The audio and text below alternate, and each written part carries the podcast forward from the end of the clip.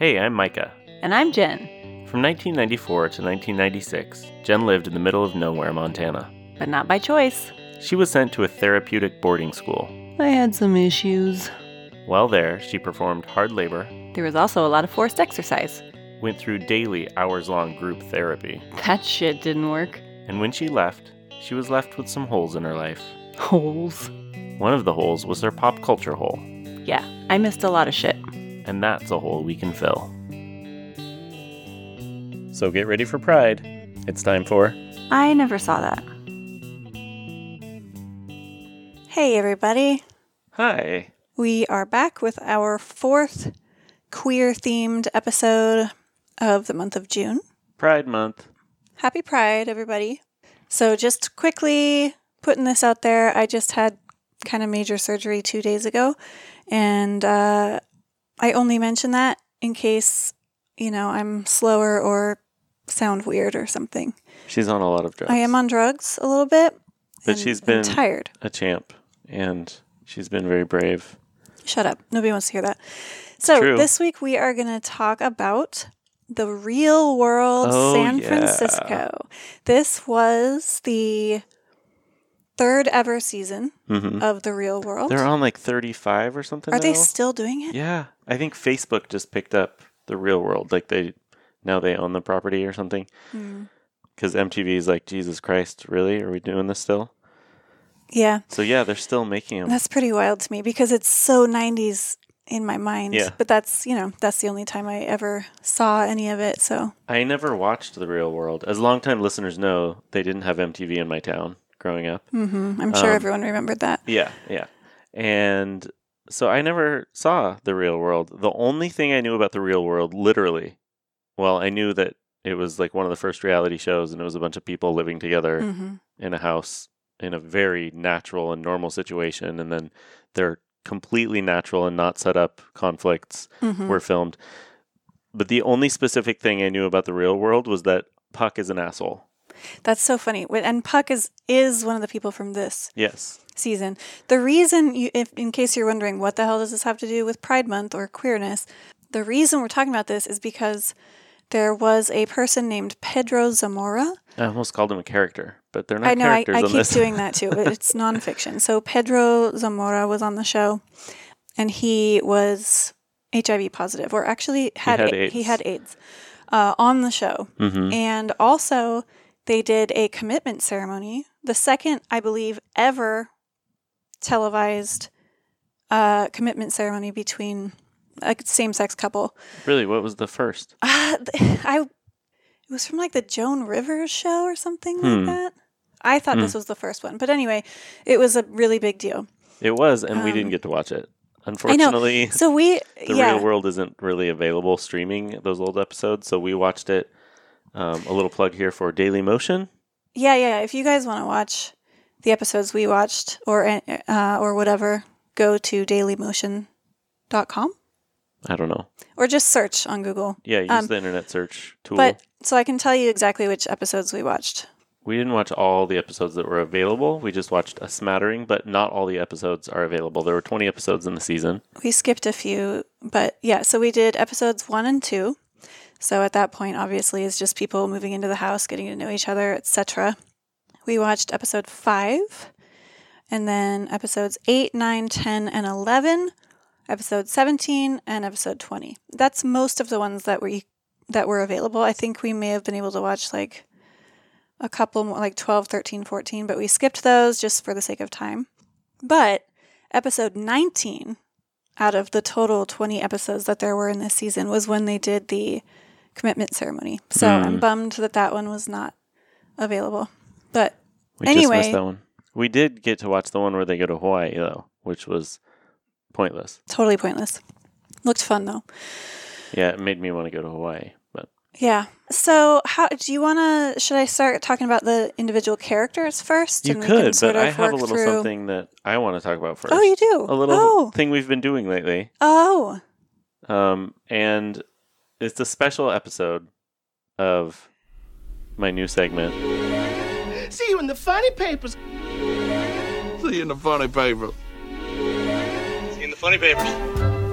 It's also kind of disappointing to me that that that many people actually say that phrase. I thought It's it was like your phrase. phrase. See you in the funny papers. See you in the funny papers? Yeah, it's an old phrase. Are you kidding? It's just like a light way to say "see you around," "see you later." See you in the funny papers is an actual phrase that people use. Yeah, it's old. Well, they don't use it anymore, but it's a really. It used to be a really common thing. It's in "It's a Wonderful Life" when he says goodbye to his friend, the guy that's like hee haw all the time, super fucking annoying. He says, "See you in the funny papers." I'm so distressed right now because I, do. I know that the word that the phrase "funny papers" is like an old-fashioned way to refer to that part of the newspaper. Well, no, that's not accurate. That's just it's just but a see, way to see, I thought "see you" refer in, to the comics. I thought "see you in the funny papers" was specific to our show because we say "see you in the '90s" at the end, No, that's so you just can understand how deeply disappointed I am right now. devastated right now. So anyway, go ahead with your. This is a special segment of See You in the Funny Papers because one of the participants in the real world season three, Judd Winick, Mhm. Was an aspiring cartoonist at the time. He Mhm. wanted to have a comic strip, and he does get a comic strip in the San Francisco Examiner Yeah, in around March or April of 1994 while they're filming it's this. on one of the episodes we just watched. Yeah, And I found an episode, or I, f- I found a copy of the San Francisco Examiner nice. from 1994 that has a couple of his strips um, called Nuts and Bolts. Is it the right date though?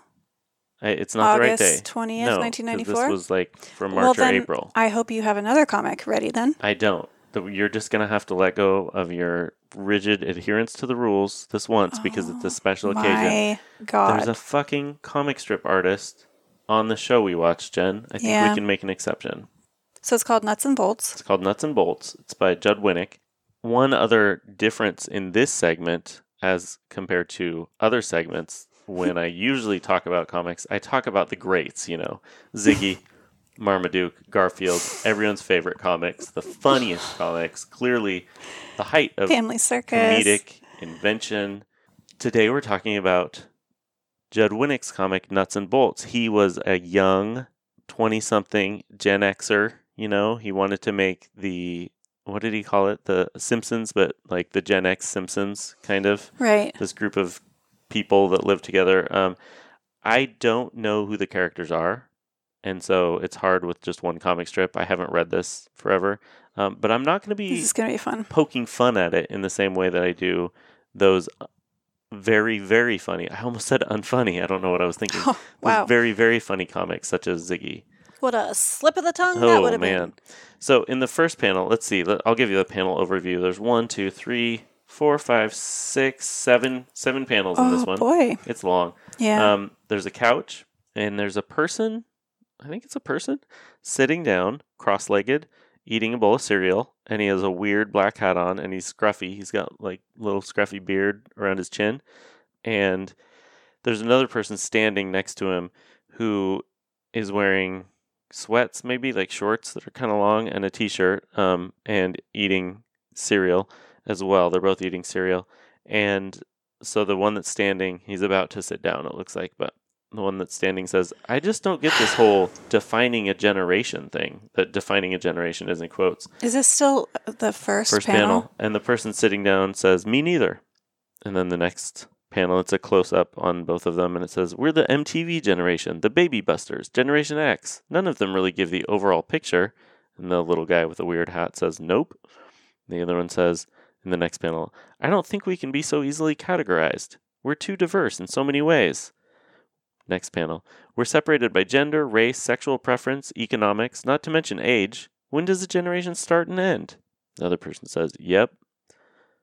And then next panel. I mean, who are we really? Then the next panel, they're just both eating cereal, thinking about the question. And the final one says, the little guy says, Well, we're the generation that can eat cereal at any time of the day. And the person replies, Beats disco. Okay.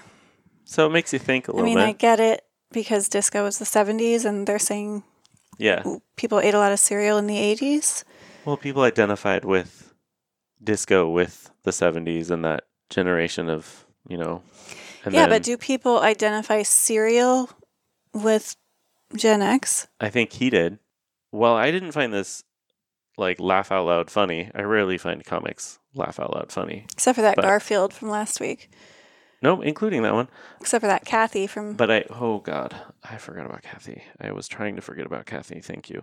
I think this, I mean, he talks about this in the show a little bit. He talks about Generation X and how he wants to make this comic about Generation X. And they talk about, I, I mean, I just think we talk about this all the time too with millennials and Generation Y and Generation Z and where the boundaries are. And Uh huh. it's stupid to try to define them by one thing, especially in the middle of the generation. It's much easier to look back and say, oh, yeah, the 70s disco.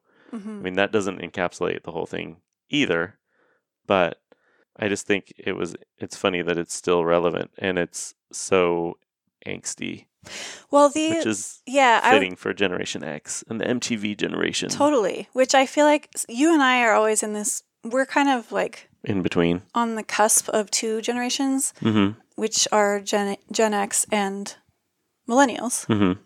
I definitely do not identify as a millennial because I just, when people talk about millennials, it feels like they're talking about very young people. Right. I don't even Um, like avocado toast, so I do. But that was uh, a joke. It's Everyone always, likes avocado toast. Jesus. it's always funny for us, I think, because we're sort of like I definitely do identify with that sort of MTV generation though. Like I I get it. I'm just uh, on the young end of that. And this show the um these people are very solidly Gen X people, Yeah. you know. Anyway, okay.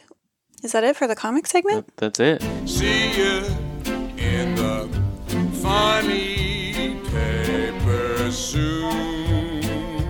I'm a little disappointed because I usually I I like to just like I don't like to be thoughtful about it. Mm-hmm. Yeah, it's easier to make fun of things that are bad. I'd rather just pretend I hate it. Yeah. Well, that's part of our generation's go-to, you know, cynical. We are cynical, yeah. But see, we being. encompass what I like about being on the cusp of our two generations is that we are cynical as fuck, but we are also hopeful and like, you know what I'm saying? Something I've noticed about um, millennials, as long as we're piling on millennials for We're a little not piling anything Um, on millennials. I'm not going to get down with Frasier. Sorry, guys. It's just not going to happen. And you're noticing that trying. millennials love Frasier? Millennials love Frasier. Hold on. Which millennials are you talking about? All the millennials. When you talk about millennials, it's important to remember to that they Generalize are everyone. one block of humanity, and they all Mhm. like the same things and think the same things. So But Frasier, I don't I, I don't think Frasier is that thing. Frasier defines millennials. No, but Yeah. Frasier's too old for that. It's like shorthand. I know that's it's. It was in reruns when they were little tots growing up, Mm. and so they saw it all the time when their parents were watching it because all their parents loved Frasier, um, and now they they love it. That's just something I've learned okay. Well, I am going to be watching more Frasier because because you think you're a millennial. no, because one of our listeners and supporters, Tim, who we've talked about before on the show, Mhm. definitely during the Frasier episode, hmm uh, loves Frasier and suggested that I watch more of it while I'm recovering from surgery, which I'm going to do. I think that's a good idea. And I will maybe do a little mini episode all by myself about it Cool. without your cynicism. Right. That's part of my generation since I'm a little bit older than you. You're actually younger than me by three months. Right. Not good at math is Right- one thing I right on the notice about cusp, your generation. We're right on the cusp of the generations, and I'm on the cusp of being older than you. Stuff There's like, like, that. the all right. Well, that was cool. We got to experience a comic that was created by Judd Winick from the Real World San Francisco. yeah. The other thing we know about Judd is that Judd and Pam, who is another person on this show, got together on the show, uh, got married, I believe, and a friend of ours used to take care of their cat Yeah. in San Francisco. And they're still married and they still have a cat. Yeah? Well, I don't know if they still have a cat. That was a long time ago. This was 25 Cat's years probably ago. They might have a different cat. Oh, yeah. But yeah, they were two of the most likable characters, in my opinion, Yeah. on the show for sure. So, can we talk about characters? Do yeah, you let's have go for more? it. Okay. Well, they're not characters, again. But we're going to refer to them as characters over and over, I'm sure. yeah, be- and the reason is because They kind of are characters. they feel like characters because of the way, like you said, it's not there's nothing natural about this situation. Right. One thing I did notice, and I don't watch a lot of reality TV, I don't really enjoy it that much, but boy, they've really learned how to edit reality TV shows better in the last 20 years and make them seem less contrived and the transitions Really? are less awkward. I think they're better at telling a story and having a narrative and not having it seem like like there were a few episodes we watched that felt like they edited certain parts of the season just for that episode and they put certain people Oh. in situations together just to create an arc for that episode and it felt really obvious and Yeah, but I I just think that they still do that. Reality shows are all Right. about like of course they still do that manufacturing but they're conflict. and- better about making it seem natural and transitioning things better from what I've seen of reality shows. Okay. Which is not much from your own admission. Correct. Okay. Yeah, that was one of the things that I was annoyed about in this was that there were these two characters. Well, here, sorry, let me back up. I'm just going to go through the list of characters that I have in front of me and we'll just give brief something about Sweet. them and then we can go back and say whatever. So seven teens, not teens. No. Recent college graduates, 20s, most of them, early Um, 20s, I think. Seven of them from across the country traveled to San Francisco in the first episode to live in a house together. Yep. So we have Cory Murphy, who it says here that she was from Fresno. I thought she was from, Well, they showed Seal Beach, California. yeah, I thought she was from Orange County. That's weird. Anyway, it doesn't matter. But uh, yeah, Cory, Mhm. she is a good little Christian girl. I would say that she uh, changes her personality based on, or not her personality. She's she- a bit of a chameleon. Yeah, Yeah. she very much wants to be liked and accepted. Mhm. And um, because of that, she ends up kind of altering herself a little bit sometimes. But she's also trying to keep the peace in the house. Anyway, I liked her. She was fine. Yeah, seems like it. We should say just a caveat at the beginning since we did talk about how they edit these things and Yes. like we're getting one picture of what these people were like for a very short period of time Mhm. that's heavily manipulated by editors and oh, yeah. I'm directors and obviously only other saying people like we don't know what they showed us. Yeah. Yeah. That's that's that's kind of why I say they're light characters. Yeah. Like that's her character her role cuz what they do for these shows as everyone knows, but The Real World was like the first show to do this where they they find a diverse group of people uh, and put them together. So everybody kind of has a role. And Cory I would say is was sort of like I don't know, the innocent little yeah whatever. Okay, Judd Winick. We kind of talked about him already. hmm Cartoonist from New York right from New York. Yep. He ends up getting together with Pam. Next but is did that happen in the show they didn't really show No, I don't in think so. it was just not after based on what we just saw. Uh, Mohammed Bilal. hmm My name is Mohammed Bilal. Hello? Hi. Hi. Hi. Mohammed, who seemed really friendly and warm from the first moment I met him. They got a pool table though. Oh. Mohammed uh, was definitely the least featured, I thought, Yeah. person, um, which was a bummer because I really liked him. yeah he seemed really interesting and when he did talk to the camera and Mm-hmm. stuff he had like more insights than a lot of the people on the show he didn't get into the conflicts as much but he's He- a musician He's a rapper, musician. he was in a group called midnight voices Right. which was big in san francisco at the time As I grew, movement made in the shade of my mother and my father further than I thought. Midnight voices. Midnight voices. Bye bye Tulunga, bye bye Tulunga, Mohammed played in this band that I liked and that I knew was quite popular in the city. bye bye Tulunga. The condom's no stronger. Midnight voices is like San Francisco. It's just a melting pot of a whole bunch of people who have fun. i think part of the reason that he wasn't as featured is because he was really busy doing Yeah. that stuff and also he was from san francisco Mm-hmm. the only other person from san francisco was puck who we'll talk about a lot i bet Mm-hmm. But he already had a life there and he had other things going on so he had a girlfriend there and he was leaving all the time But they did, they do break up in the season. We Mm. didn't see that happen either. But anyway, but Mohammed was also stuck with Puck as a roommate. yeah And so he had to deal with Puck's bullshit a lot. guess But we yeah. should talk about puck Mohammed seemed cool. I would have liked to see more of him. No, I'm going in order oh sorry how I have this here. okay Actually, let's just touch on we'll we'll talk about Puck last. Next, Pam Ling. Pam was a medical student at the time. Mm-hmm. I've been an overachiever all my life. Smile. Your try. I am a perfectionistic. I have not failed at anything in my life. I was I was kind of laughing to myself thinking like, "Oh, I guess they just keep living their normal lives, but they just live in a house with all these people." I don't know why I thought everything in their lives was kind of shut down, but it's not, of course. They still are people who need to work and Yeah. are trying to do stuff. I think other shows later, like Survivor and stuff, are so much more contrived, and they take them out of their lives Yeah. and put them on this island or whatever. But Real World, I think, was one of the whole points was that these are kids just starting their lives on their own, and they're in the real world, and they're Mm. living with roommates and having jobs and doing these things. Yeah.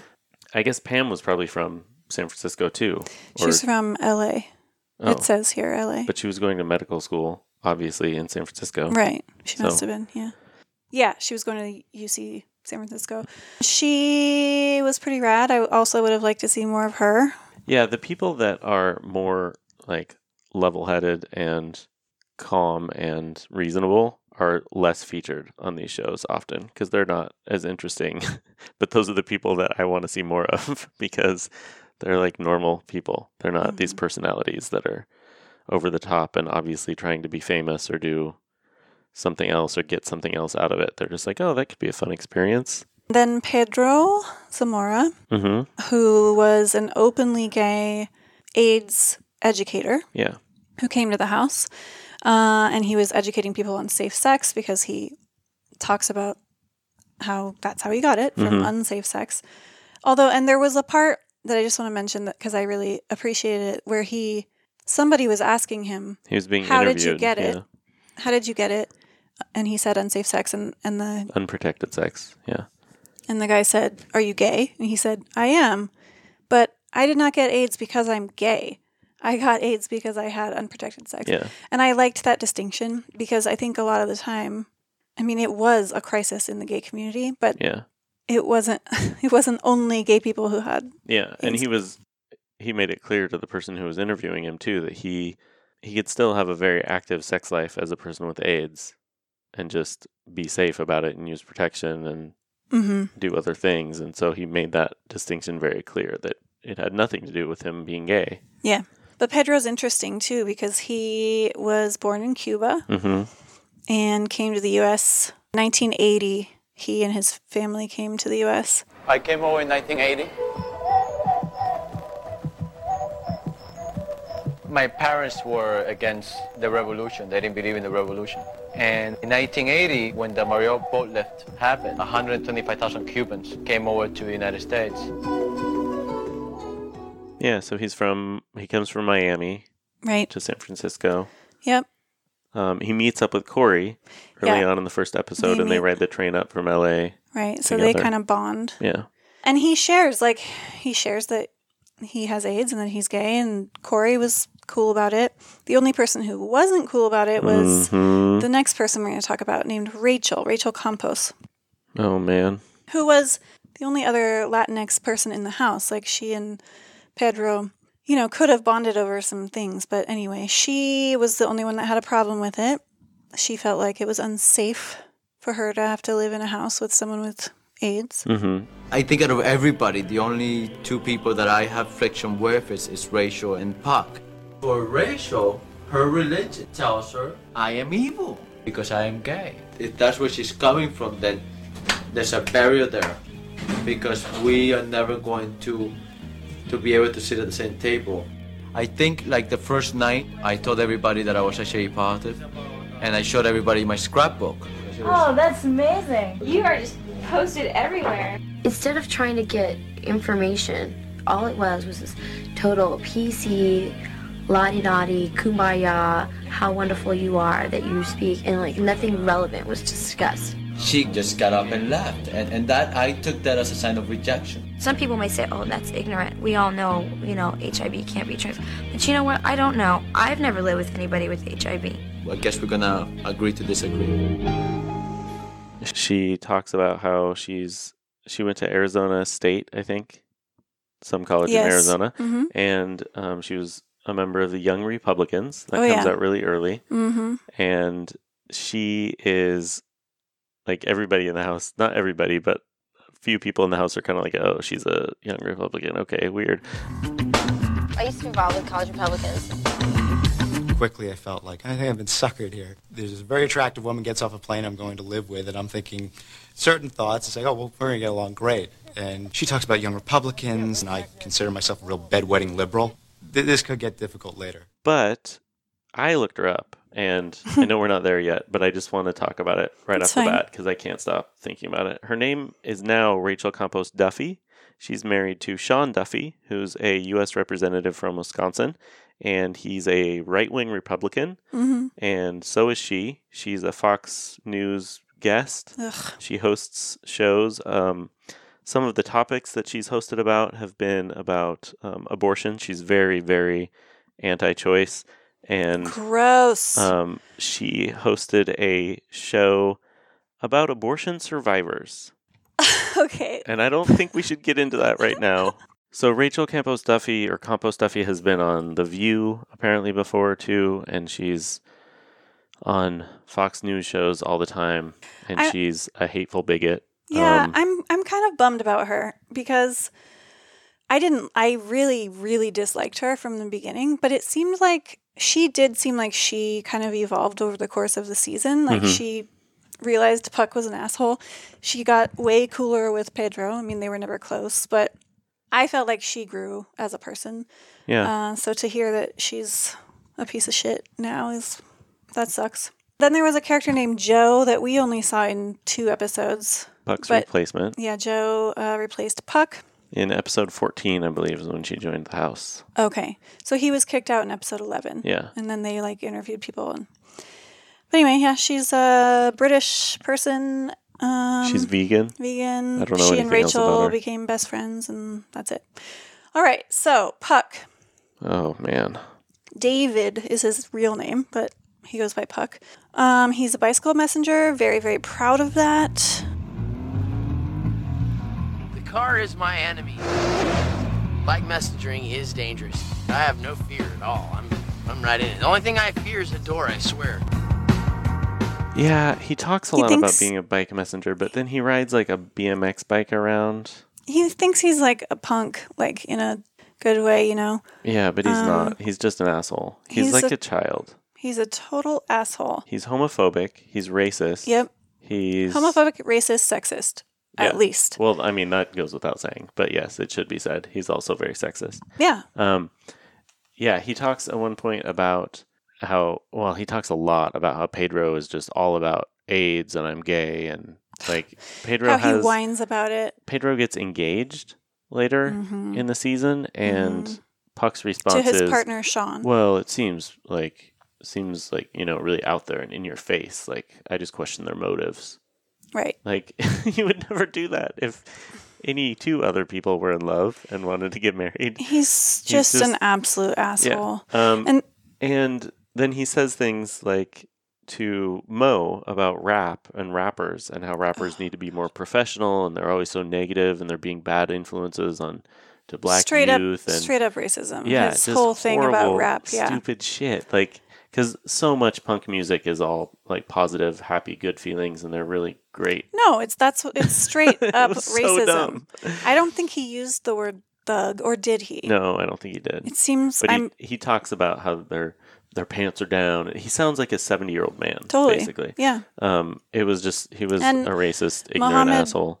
Muhammad handled it very well. Yeah. Um, but was obviously fucking annoyed. Oh yeah, but he also just makes light of Pedro's relationship Yeah. and the fact that he had AIDS. Apparently, there's a rumor that when he found out Pedro died, he he was like good riddance. But Oh. he claims he never said that, so who knows? But I mean, What- he he seemed to me on the show like, of course they paint him as the villain and they edited it selectively and stuff. He put a lot out there though, and he was trying really hard all the time, yeah, all the time. And I think that was like genuine. Like that's how he really That's was his in real life. He was probably turning it up a little bit to be on TV. It's it's one of those things that is like super obnoxious, and if you think about it at a deeper level, it's pretty sad. Yeah, Um, but it's very clear that I- he's like not very self confident, and he's trying really hard. He's arrogant But he's fuck. also an entitled little fucking Yeah. asshole. And honestly, I do not feel sad for him, and I can tell you why right now. oh, I'm not saying I feel sad no, for him. I know. So I'm just looking at this article from November 24th, 2012, about the fact that he was arrested for stalking a woman. Hmm. He has also been uh, arrested for domestic violence Mhm. on more than one occasion. So, like, that. this is an asshole. This Yeah. is an asshole person. Yeah. He was an asshole then. He's an asshole now. He's entitled. He is the worst of Gen X. He's the worst of Generation X men. Do you know what I mean? Like, Yeah, I he's mean- entitled to women and he's just a piece of shit. Yeah. And what irritated me was that that's what the whole show becomes about because that's what is interesting to watch. the conflict. Which Yeah. and I I admit like yeah, I get it. Like it is interesting to watch that conflict. But it becomes about Puck and Pedro and Pedro finally is like either I go or he goes. And anyway, they vote him out. Yeah. I was really But- annoyed by that whole scene because Pedro and Rachel really were the only ones that stood up to Puck and said anything most of the time. And that whole scene where they were having this huge fight and they decided to have a meeting and talk about Puck's behavior and Puck's lack of respect for anyone else in the house and like intentional disrespect. When people asked him to stop doing certain things that were rude Yeah. or offensive, he would say, No, I'm not going to stop. I don't care. Like the And first real conflict between him and Pedro was he was putting his fingers in In all the Pedro's food, peanut butter yeah. and stuff and Pedro was like super grossed out by it. And, Yeah, and he asked him and the he first just time, kept like, doing it please because don't do that. And then he's like, no, I'm, I'm going to do it. Who cares? It's not a big deal. Calm down. And some of that is him like trying to be a badass or trying to just not care about what people think. But then he turned it up, you could tell for the show. Mm-hmm. But he also isn't consistent with anything. Like he just decides this is how something is. I'm going to be a child and I'm going to yell over everyone and not let anyone anyone talk. He never asked questions about anyone else. He'd come into a room and just talk about himself in the middle of a conversation. But my favorite part was at the very beginning of the show. He's riding around San Francisco talking about how badass he is and how he's a bike messenger and he's crazy and and he's you know they've got a camera on his bike and a mic on him and he's like oh bike cars man cars are the worst cars suck they're the bane of my existence and i'm on this bike. And then like that same episode it comes out well i have to ride my bike because i got a dui and they took my license away. And then the one of the final episodes that he's in he i think it's like the last episode he goes to get his car and he says the state of california man they're idiots they give me my license back. So he goes to pick up his car and it's this huge old 1962 Pontiac Bonneville, and all he's doing is talking about this is such a badass car. I love cars. It's this is my favorite thing. This is American made. Like mm-hmm. he's just a fucking idiot that whatever happens to him isn't his fault, and he's the best, and whatever he decides is the best at the time that fits his narrative is the best. He's Oh, just yeah. such an immature little. he's an entitled asshole and i you know i think he has probably suffered some sort of abandonment in his life and you know we could analyze him and talk about why he's such an asshole but the fact is that he's an asshole I'd rather talk And- about other people. yeah exactly and he But treated everyone in the house like shit but especially pedro It's interesting you mentioned we could analyze him because I was thinking about reality shows and how artificial they are, and they put these people together and set them up for conflict and then just film it and watch it. Um, and it is, it's considered by a lot of people like the lowest form of entertainment. Like it's really lowbrow, shitty entertainment. just reality yeah, tv reality in general TV, and a lot of people love it. I'm not saying that it's the worst form. I was actually thinking during this that it's it's like a lot of psychological experiments. totally You set Well- these things up in these certain constrained situations, and you just see what happens, and you watch i think these that people also fight. I think people say down. that now because we've had so many reality Yeah. shows. This was like the real world was like the first big one, wasn't it? I think it was one of the first big. I mean, It was definitely the first one that I ha- I was ever aware of, um, and so I think I think the attitude about it back then was a little different because now it's been done to fucking death. Yeah, I Um, think you could make the argument that there were other forms of TV that were reality based, like Candid Camera and other things before, but they're not. They don't follow the same formula. Right. Where I we mean, now follow a group of people that are put in this Exactly. situation, and then I'm talking about groups of people who yeah, have to go through stuff together over the course of a certain amount of Right. time or whatever. But yeah, so the these episodes, this season was filmed between February and June of 1994. Mhm. They aired between June and November, and the last. And by the way, in case you all are keeping track of the dates, yes, I know that I didn't get to Montana till August, but I'm count. I first of all, we stretched the rules anyway. Anything from '94 to '96, but uh, I did leave in June to go to Bend, Oregon, to Hmm. do the program I did before I went to Montana. So it counts. Suck it. Um, so the last episode, episode 20 that we just watched, aired on November 10th, 1994, and Pedro Zamora died on November 11th, Hmm. 1994, like hours later. And it's so Wow. it's so devastating cuz number 1 he was 22. but it said in the like the last scene as Rachel's leaving, they put a little thing that said, "In loving memory, Pedro Zamora." Yeah, I don't know if that was added later or Hmm. what, but he died like just after. Um, but yeah, so he was 22. He took this fucking horrible situation and turned into an activist and advocate and Mm-hmm. and the thing that was really sad is that he was talking in the end about what he wants to do with his life and obviously planning to have at least a little more time. Yeah. But yeah, so it's it was really special I think that they did the commitment ceremony with him and his Mhm. partner's name is Sean. Sean Sasser, who has also died since Hmm. then at, at age 44 I believe. So anyway, but it's also it's so different now. When you had HIV, if you were HIV positive You were in the eventually going 80s get or AIDS, 90s, and it was a, die. it was an immediate death sentence. I and that's like and it really was. I mean, sure some people lived with it longer than others, but now, I mean, yeah, it's still not curable and I'm sure it's fucking terrifying to be diagnosed as HIV positive. But we have so many drugs and stuff that Mhm. can keep people alive right. I think uh, for so much longer and keep the symptoms at bay. Well, and the right, money, and then there's that, right? So Considered a treatable yeah, condition. but which not everyone has. Like, Yeah. take a look at you know countries in Africa who are Mhm. suffering with like a real AIDS crisis. The medicine is uh, out there, and we are too fucking greedy to just give it to them. Anyway, we're getting all hot in the collar on this side of the room. Is that a phrase? Yeah, hot in the collar. say? Collar. Hmm. Okay. Seriously, you've never heard hot in the don't know. collar? It sounds kind of familiar. It sounds a little. I've heard ring around the collar. Okay. I don't know what else I want to say about this. You know, we chose it for Pedro. Yeah. you know, he became uh, an icon of the gay community and people with AIDS. There's a film about him too that we talked about watching. Yeah. That didn't come out during our time period, but it's about him and his life. And also, Judd wrote a book Mm-hmm. about it, a graphic novel. Pedro and me, I think. hmm Yeah, we should try to get that. And yeah, it's he was. You could tell in the last episodes because we skipped a bunch and then watched the last well, seventeen and twenty.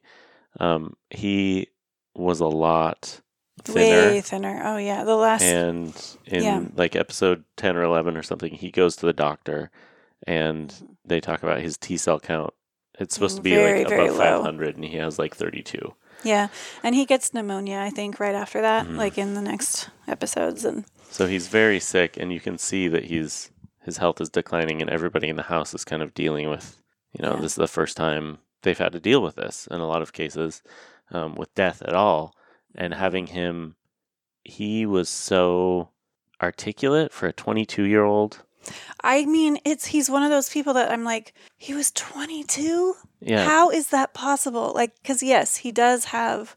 He had wisdom beyond his years. Yeah, And, and yeah. he probably d- would have anyway, just considering what he had been through in his life Mhm. already, coming to the US from Cuba and all that. But, like, Yeah, of course, having a terminal disease is going to give you a different perspective. But Yeah. he was so you could tell he was a very thoughtful Yeah. person He's and the a very opposite of Puck, yeah. respectful person. Mhm.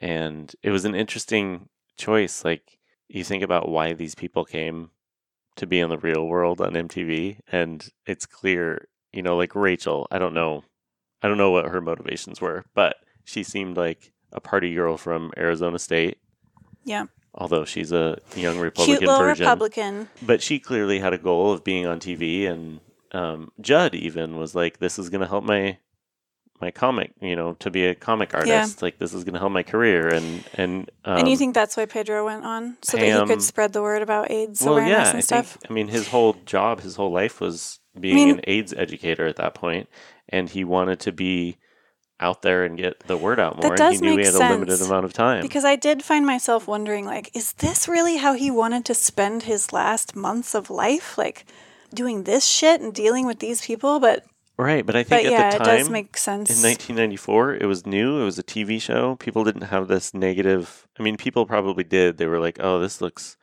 stupid," like reality TV. But I think it was still pretty new and interesting that's to a not lot of people. That's not what I mean. I mean, did he really? It seems like he would have wanted to spend that time with his family or his Right, partner. right. But it makes sense when you frame it that way. That you know, it was huge in terms of his ability to raise awareness. Yeah, he became an icon in the community because he was on the show. I mean, if he hadn't been on the Real World, he probably wouldn't. He wouldn't have been as well known. He was, you know, he was touring around and giving speeches and talking to groups at schools, but he wasn't. I don't know. Yeah, I I have just really mixed feelings about it though. I mean, I think that's great.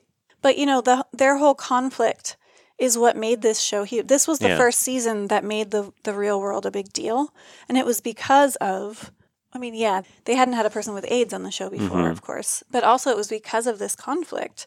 And it just seems so exploitative. Like it's so they're just exploiting this situation that Pedro is in hmm and that they're all in. I don't know. I mean, I guess that's what they signed up for, but it just is kind of gross, especially when you're dealing with something like this, which is life and death. Yeah, there was there were a few points when they were fighting, and he talks about it being an unhealthy place for him, like an unsafe place psychologically for yeah, him. because Puck is there. Yeah, and and just the whole idea of going on a reality show, like you know that there's going to be conflict between these people, and it's going to be a stressful situation. I mean, Puck was Right. an extreme But we always have to focus on those people. And like Right. at one point, I, I was like, where where the fuck is Muhammad? Like Yeah. Puck gets way too much airtime right. because he's an asshole. He's a total dickbag. Although he was only on the show for half the season, so But back to your point about Pedro, like I think there were times where it felt exploitative, or I'm not sure this is like good for him to be in this situation. He should be mm-hmm. resting, or he should be doing these things. But he said at one point he went. So a a journalist and author died during the filming of this. Randy Right. Randy Shilts. Yep. Okay, Randy Shilts died.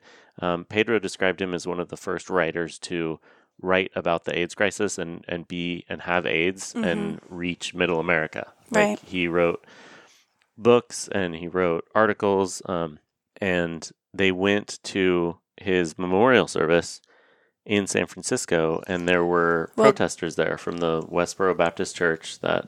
Whatever the fuck his name is, I don't need to say his name. He doesn't need any more publicity. the God hates Yeah.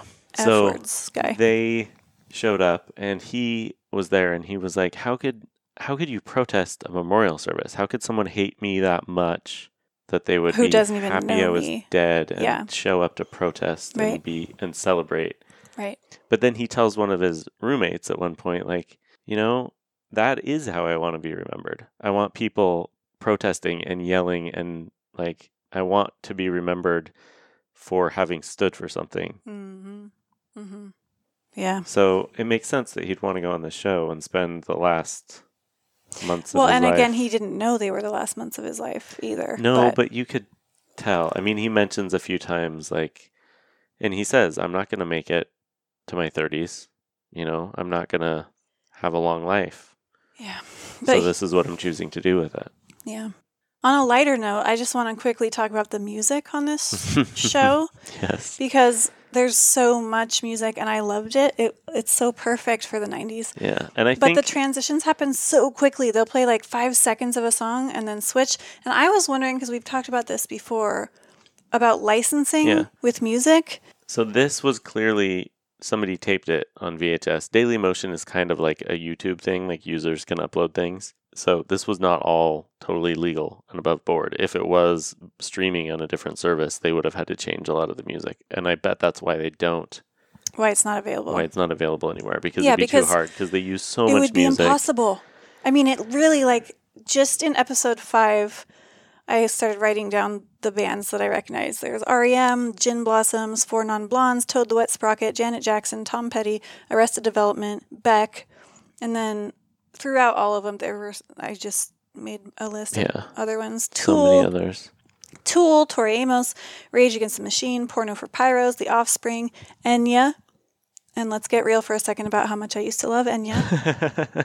no, sh- I have no shame. Uh, Belly, I think some R and B I didn't recognize. Alice in Chains, Pavement, REM again, Collective Soul, Sarah McLachlan, the best Sarah McLachlan song before she got super sappy. anyway, there were- I it just there was so much music and Yeah. every song I was like, ooh, it just was very Well, and it's different in every scene. They they would cut like in the same scene, they'd cut from one shot to another and have a different song playing. It- the yeah. editing was really jarring and weird, It and they loved strange. putting in clips of songs and like remixing things and using little parts of songs over and over and over, and then playing the yeah the hook. yeah It was very very strange, but a lot of great 90s just 90s so songs. 90s Yeah, it's so nostalgic when those things come up. It's like, oh god, I remember the song. Who is this? I Yep. said, who is this to Oh. Jen about forty times. and I always knew Mhm. James that's the other one I, I Oh, didn't yeah. write down James but I fucking loved that Oh, I and the love that band songs uh, were so like they were a little too on the nose sometimes. Mm, You know, mhm. there was a little like intern at MTV going through lyrics Oh. as they're cutting together the the scenes of like these two people maybe flirting and falling in love, and these two people like breaking up with someone, and or when Pedro and Puck were fighting Yeah. they played you gotta keep them separated. Yes, who sings that? Was that Collective Soul? Oh that was the Offspring. That's right Yeah. that's right. Oh Uh, man, yeah. It was it was definitely it was definitely on the nose. Yeah, But yeah, it's I mean, it's interesting and fun to watch. I mean, it wasn't fun because because the whole time I was just knowing that Pedro dies yeah. at the end or not long after and watching it knowing that is actually it's just so it's just so sad. It's just devastatingly sad and how many people died and are still dying. Yeah, it's a really strange like time capsule of his life at the end. And I wonder how like his family feels about that because there aren't you don't often get that chance to have the end of someone's life documented in that way. But he was so natural in it and so I don't know how I'm not very articulate, so I can't express, but like you were saying, he had like wisdom beyond his years and he I feel like and this isn't in like a way I'm not trying to cheapen it at all, but he had a motivation for being there.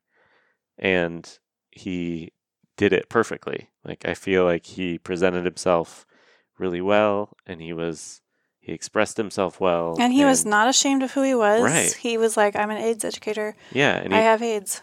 he talked about what he wanted to talk about and he got the message out there and he also said like i wanted to come into this thing to get as much out of it as i could and and have relationships with these six other people and so it wasn't all just about spreading the message like he wanted to have he wanted to make friends and mm-hmm.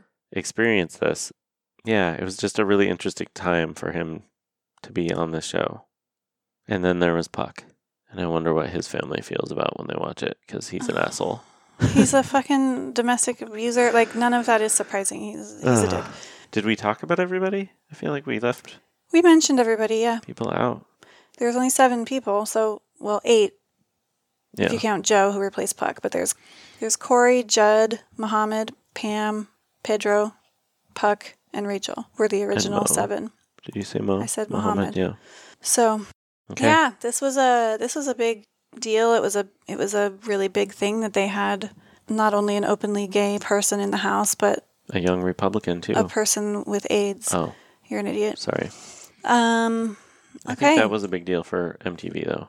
Do you have any last jokes or anything to tell? Because we're kind of on a sad. I don't. Kind of ending on a little bit of a sad. Sorry, I would have prepared another one, but I was told by one of my producers um, in an earlier episode never to have more than one. No. comic prepared and not to book bookend the episodes. Your producer earlier said you better have another one Mhm. ready if you're just going to read. Yeah, but that was after we like started the tape rolling, so I can't just, you know, I don't just have these. Can't just pull them out of my ass, Jen. Okay, I don't think that's true. Just hold on one second so I can at least so we can end on a headline at least. Oh no, my least favorite segment. Can you guys please um, tweet at us and let Jen know that nobody likes the headlines I don't do them very often. and she needs to stop. Okay, here's one that says um, this is from Hattiesburg American, Mhm. August twentieth, nineteen ninety four, because that's the day the date we are up to. Okay, so from Hattiesburg. Yeah, wherever that, I don't know where that is. Mall management claims conflict of interest. Um, and so that is what was going on in the Hattiesburg American. And uh, there, there's literally no other words I can read because they're very blurry, and um, I don't have, I, I can't read the article. But I do know that the mall, there was some, there was some conflict going on there at the mall with the management, and it was a conflict of interest. What do you think that means? If you're managing a mall, what would your conflict of interest be? Well, Like, I like Orange Julius. I know what a conflict of interest is. I can't imagine and don't really want to spend any more time time trying to figure out what it Trime. is because Okay. It's ironic that you know it's the least interesting headline you could find. I'm sure. I have no interest in this conflict of interest, Jen. Anyway, okay, well, thank you all so much for listening to us. Obviously, we're not going to only do queer stuff during Pride Month. We just decided to specifically focus on it. And by the way, uh, I'm not sure how much we're going to stick to doing a theme for each month because I've found that it's actually kind of stressful. So I think we'll do that when it makes sense, or we'll do like a couple in a row, maybe. But Maybe for July we could do like America okay, for Fourth of July, like America movies, no, movies about America no. that came out during this time period. Forrest Gump, you know, things like that. Okay, well, oh, that's right. We said we're never going to talk about Forrest Gump, right? let's wrap this up. Okay. By the way, we did get several new members in our Facebook group this week. So, welcome everybody. Yeah. We're always so happy when that community grows. If you're listening and you're on Facebook, come join us. Which I think was probably because of a thing that I did, which is no big deal. it is uh, kind of a Um, big deal. But anyway, let's go ahead and wrap this up. So and Jen thank you to was published. what? Her oh, writing was me? published You okay? I mean, we don't need to. internet website. Two different ones, actually. Do you want to talk about them, Jen? No, I don't. Okay. I was just trying to be funny. The offing. But I do have two Is pieces. one. I have two pieces of published writing out there in the world now. One is on McSweeney's, and one is in the offing. So go ahead and look for them if you're interested. Yes, they're very funny. I also have a blog if anyone's interested in that. It's called wokingup.blog. It's not as funny sometimes. Sometimes. it is. Sometimes it's funny. Um, but the offing and McSweeney's, go check them out. It's fun. And yeah, if you're here listening because of those pieces, welcome. And thank you, Jen. Boy, this must have been a big disappointment. I'm sorry, everybody. You know, some episodes are better than others. Okay. God, get off my This was a good episode. It just No, wasn't very funny. I know. I'm just. Hi. Thanks to Graham McCrae for our artwork. Thank you to Fee-Fi Folios for our internet stuff. Thanks to Minus Violet for our music. Until next time, See, you in the 90s. This is the true story True story. of seven strangers Pick to live in a house. and have their lives take. Lucy, I'm home. To find out what happens when people stop being polite. And start getting real. The real world. San Francisco.